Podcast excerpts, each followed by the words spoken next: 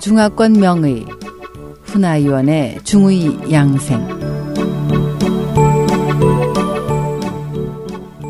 안녕하십니까. SH 청취자 여러분 중의사 훈아위원의 한방 양생 시간입니다. 한약으로 치통 치료하기 두 번째 시간입니다. 예전의 의사들은 치아 속에 벌레가 있어서 통증을 유발한다고 여겼는데 그래서 이를 충통이라고 합니다. 충통은 석회와 웅황, 노회, 부추인 구체, 소나무 마디인 송절로 치료할 수 있지요. 이번 시간에는 충통에 쓰인 약재들에 대해서 살펴보겠습니다. 알로에인 노회는 맛이 매우 쓰고 성질이 차기 때문에 열을 내리고 살충하는 작용이 있습니다. 염증으로 인해 아픈 치아의 통증을 치료할 수 있는 거지요. 알로에는 또 간의 열을 식히고 눈을 밝게 하며 두근거리는 마음을 가라앉히고 답답함을 제거해 줍니다. 어린이가 놀라서 발생하는 경련을 치료할 뿐만 아니라 오감도 치료하는데 여기서 감이란 피부와 점막이 아구창처럼 헐거나 부스럼이 생기는 질환을 말합니다. 사용법은 아픈 치아나 피부에 도포하듯이 바르는 것입니다. 간혹 감초 가루와 섞어서 코 속에 불어넣으면 뇌감을 치료할 수 있는데요. 뇌감이란 뇌 속에서 고름이 나오는 것을 말합니다. 또 코가 가려운 것도 치료할 수 있습니다. 부추인 구체도 치과 질환에 쓸 수 있는데요.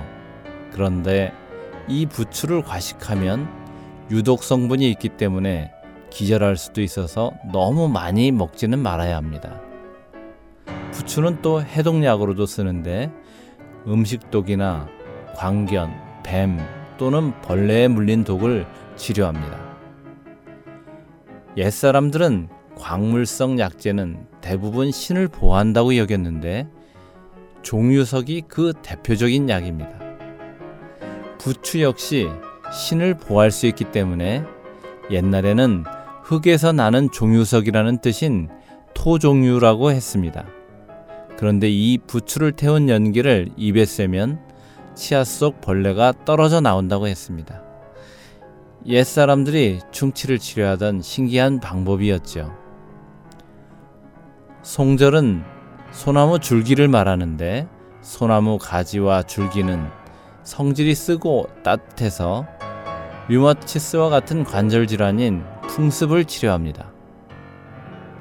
사국공의 약술 처방에 보면 송절을 다른 약재와 함께 술에 담그면 풍습으로 인한 통증을 치료할 수 있다고 했습니다. 송절은 이처럼 풍습을 제거하는 외에도 독을 완화하고 살충하는 작용이 있습니다. 치아에 구멍이 났을 때 송진을 구멍에 넣기도 하는데 옛날 사람들은 송진을 넣으면 벌레가 밖으로 기어나가 충치가 낫는다고 여겼습니다.